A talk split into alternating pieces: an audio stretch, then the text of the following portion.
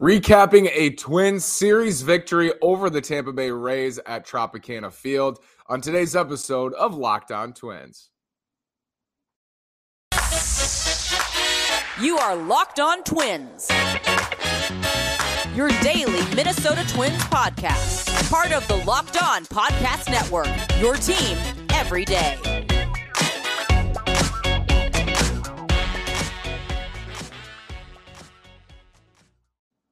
And welcome to the Locked On Minnesota Twins podcast. Today is Sunday, May 1st. Welcome to May. And I'm your gracious host, Nash Walker. Today's episode is brought to you by Bet Online. Bet Online is where the game starts. They have you covered this season with more props, odds, and lines than ever before. Head over to betonline.net. Again, this is Nash Walker. I've been running at Twins Daily for over two years, been hosting this podcast for almost three years. Season number three on the pod, season number four at Twins Daily. And the Twins win another series here. We're going to break it down. Carlos Correa breaks out in this series as we'd kind of predicted. Climate controlled environment. He breaks out. Cole Sands makes his debut. Josh Winder makes his debut as a starter, his first career start today. It couldn't have gone better for Josh Winder. It was absolutely terrific. We'll take a look at the spreadsheet, the vaunted spreadsheet, because that completes April. I know today's May, but I rolled that last game over into April of this Rays series.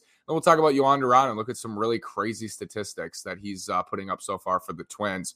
Let's start with Winder today. It was just absolutely terrific. Now, I will say the Rays were without Wander Franco, who's probably their best player, and he was scratched late with a hamstring problem. Still, Josh Winder goes out there in his first career start, strikes out seven Rays over six scoreless innings, gives up two hits, walks one, and just controlled this game from start to finish. I thought he was absolutely terrific. And I think – as a starter, averaging 95 with the fastball, he hit 97 is extremely encouraging when we think about sustaining that, right? Sustaining these results. He has the stuff to match. He's got a plus fastball. He's got a plus slider. His changeup looks plus. His curveball is a solid fourth pitch. He's big. He's older than a pitching prospect usually would be, right? He's in his mid 20s. He's ready to go. He, he knows how to pitch. He looks refined and he's ready to step into this rotation. And if you've been listening to this podcast for a while, we talk about Josh Winder a lot because he has emerged. Josh Winder was one of these guys who had great command, good stuff, but just didn't throw very hard. He was in the low 90s and then added a ton of velocity over the COVID shutdown, came back into instructs, was throwing 97.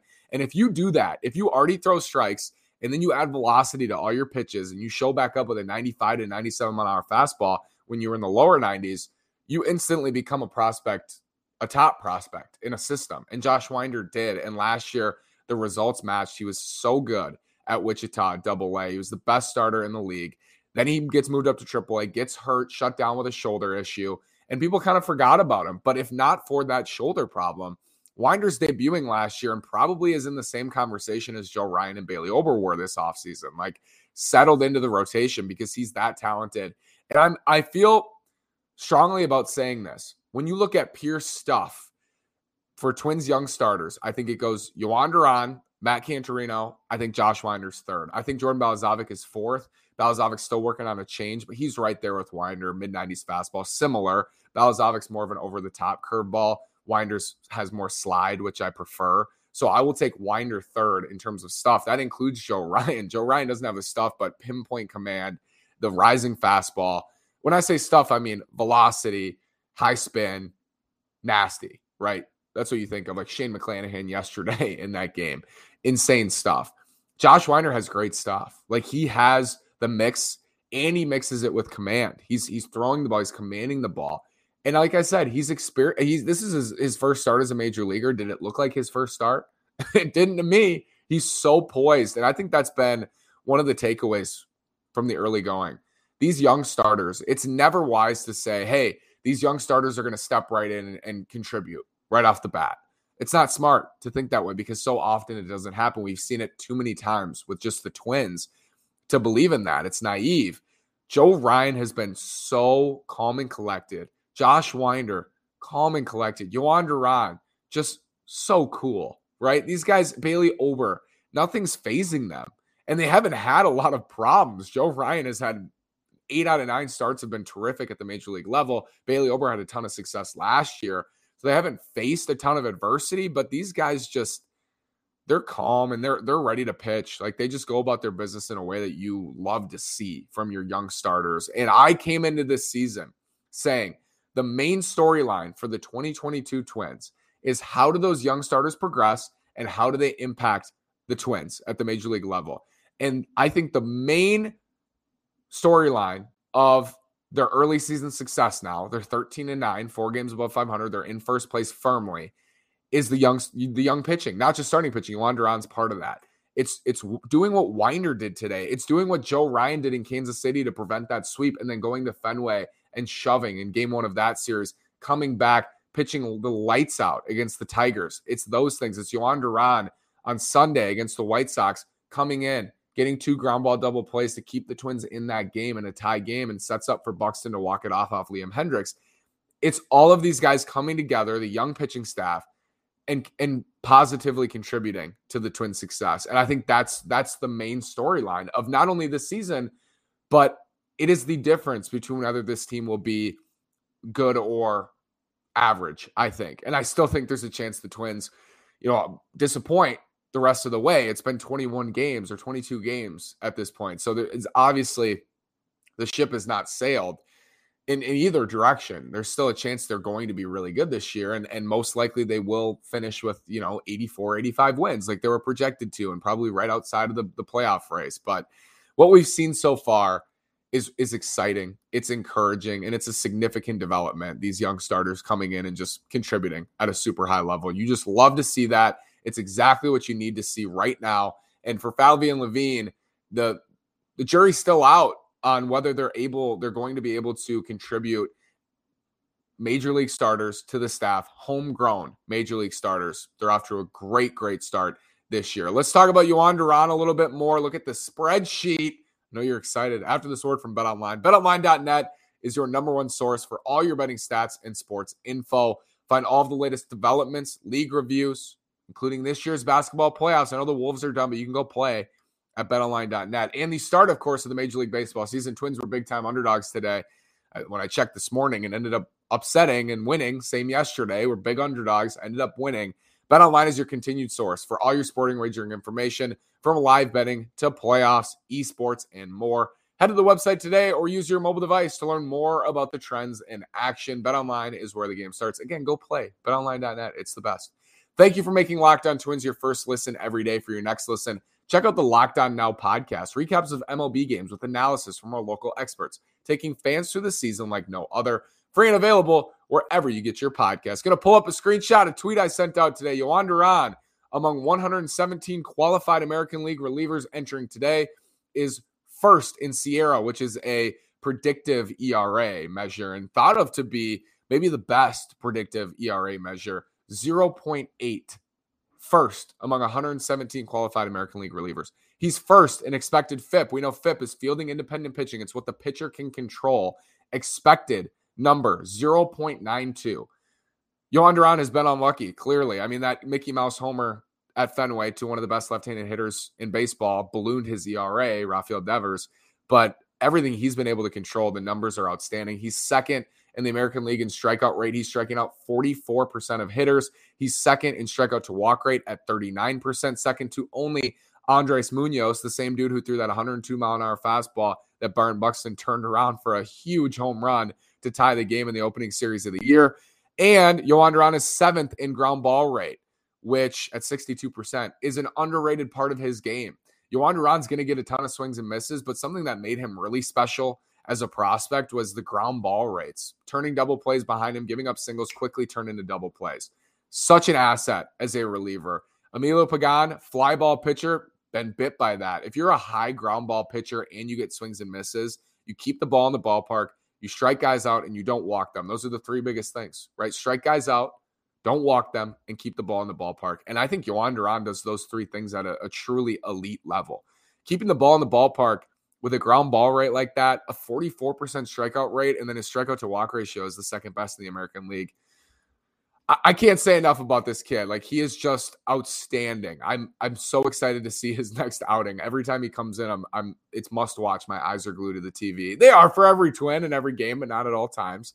Jhoan Duran, uh, amazing. Let's look at the spreadsheet here. The Twins were not off to a good start after the Kansas City series. They were five and eight and negative two on my predictive measure here. I had them, uh, you know, much better, two games better at that point, and that's only through four series. So not off to a good start. Then they sweep the Sox. I had the Sox beating them in two out of three. That evened them up in the plus minus. And then they swept the Tigers. I had them taking two out of three from the Tigers. They're plus one. And then they go to the Trop and beat the Rays in a series two out of three. Now they're plus two. I'm predicting every month, and every month has them winning enough games to get to 90 added up at the end. I had them going in 11 and 11 in April. Again, I know that these game that the game today was not in April, but I rolled it around because it was the last game of the series and I wanted to keep it clean. I like a clean spreadsheet here. I had them 11 11. They're 13 and 9. Good start. I mean, just a good start. And you'll notice you look at May. And here's what I have for May three out of four from Baltimore, two out of three from Oakland. Those are the first seven games out of the gate. I have them going five and two. Oakland is at home at Target Field. They're at Camden Yards in Baltimore this week, Monday through Thursday. And then they're at home against Houston. I have Houston taking two out of three. They're home against Cleveland. I have the Twins taking two out of three. They're at Oakland. I have the Twins taking two out of three. At Kansas City, I got the Royals biting them again for two out of three. Royals get them there. Uh, Detroit, I have the Twins taking two out of three. That's at home. And then Kansas City at home, I have them taking three out of four. And then they go to Detroit for five. It's a weird game. They have a doubleheader in there. I have Detroit taking three out of five. So it's an 18 and 13 record in May. That's my prediction. If they go 18 and 13 in May, my quick math in my head says that that record is 31 and 22. That would be nine games above 500 through May. Man, that's a good start nine games above 500 for through the first two months of the season, the way that the April schedule panned out, that would be great. And that's an 18 and 13 May. That's going five games above 500 with the schedule. I think is very manageable this month. I'm excited. It's hard not to be excited about where the Twins are at right now. It really is. And a big, big part of that, a big reason for that is, of course, Byron Buxton and what he does on a daily basis. He sat yesterday, came back, was the catalyst in, in the lineup again, hit a home run. But the biggest development of the weekend is Carlos Correa turning it on. Let's talk about C4 after this word from Built Bar. Summer is coming, and with summer, you're going to need some food on the go. Built Bars are the perfect snack to take with you on family vacations. Throw them in your bags, in your kids' backpacks. Make sure that everyone has a bar so you're fueled for your summer adventures. The best part about Built Bars, they're healthy and delicious. No more sacrificing delicious food for health. With Built Bar, you can have both, and it's easy. All you have to do is go to built.com and order now. All Built Bars and Puffs are covered in 100% real chocolate. That means that with Built Bar, you can eat healthy and actually enjoy doing it. Have you tried the Built Puffs yet? We're going crazy for the Puffs. They come in crazy flavors like banana cream pie and even churro. Go to built.com, get your hands on some bars, some puffs. Use promo code LOCKED15 and get 15% off your order. Use promo code LOCKED15, that's L O C K E D 1 5 for 15% off at built.com. Carlos Correa turned it on in a big time way this weekend at the Trop. Finished off the Detroit series.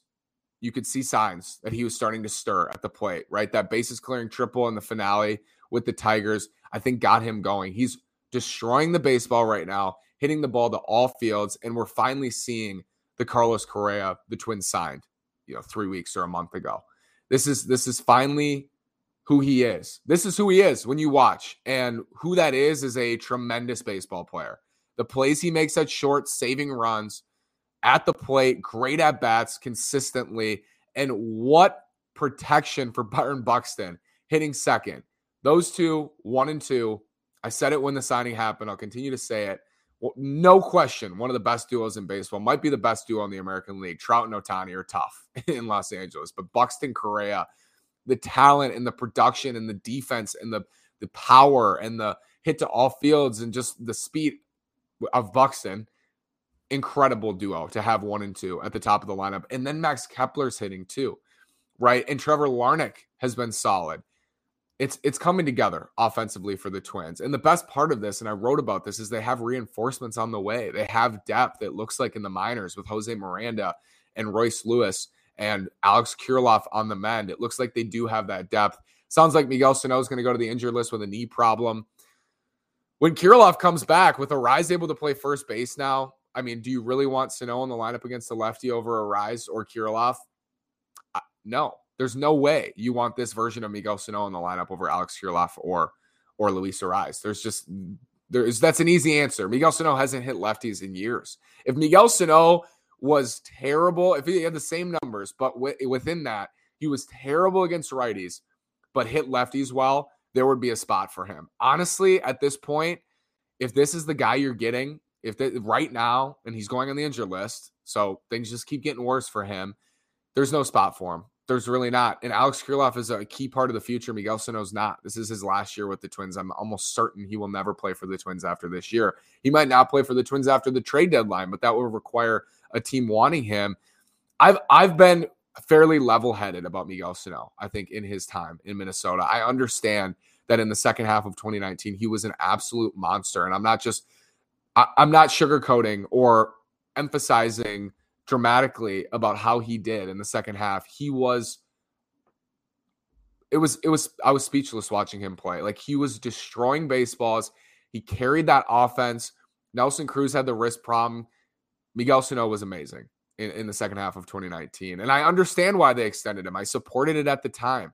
And looking back, it clearly wasn't the right decision. And his flaws have now overtaken his contributions and, and his his pros as a player, which is always when he's hot, very few are better than him in baseball from a power standpoint. And and that just is not happening enough. And when when he doesn't hit and when he's not on those streaks, he's unplayable. He's just not playable. It's frustrating. I, was hoping he was going to have a better start, a much better start. Even just a mediocre start would have been so much better than this. It's been it's been awful. Now he's going to go on the injury list. Kirilloff's on his way back. The rosters are reducing down to 26. Uh, the the clock is ticking on Miguel Sano, very much like Eddie Rosario's clock was ticking in 2020. You could feel the tick, tick, tick, tick with arbitration. You knew that the future was with Alex Kirilloff in left field. You knew Eddie Rosario was was not going to get paid by the Twins. It's very similar. Miguel Sano can hear the ticking clock, and Twins fans can hear it. And I think they just want the clock to go off. They just want they want the timer to, to ring on Miguel Sano, and I don't blame them because when Larnach and Kirilloff are your future at first base, in left field, and right field, Miguel Sano shouldn't be taking at bats from them, and he certainly shouldn't be taking at bats from Luis Arraez on a winning team. I, I understood it in the second half of last year, and he was good in the second half last year. To let him play, see what you have, see if you can get him going, and maybe build his trade value. They ended up not trading him, but at this point, if he comes back and you, you might give him one more chance, like one little stretch or platoon him again, and he's still not hitting, there's there's no spot for him on this team. That's just the, the truth of the matter. Great weekend for the Twins after a clunker on Friday, bouncing back, just flushed Friday right out. Dylan Bundy struggled. They just flushed it down the toilet. Came out destroyed Saturday, came out destroyed Sunday. Josh Winder was terrific. The Twins offense is waking up in a significant way against a pitching staff that's always good in Tampa Bay. Uh, very impressive. I mean, just awesome week. Nine out of the last 10. Now they're going to Baltimore. Time to get fat on this schedule. Thank you so much for listening today. Thank you for making Locked On Twins your first listen every day. And to make your second listen Locked On MLB, Paul Francis Sullivan, please call him Sully. Brings you his unique perspective on the major leagues past and present. It's free and available wherever you get your podcast. Thanks again for listening. Have a great day and go Twins.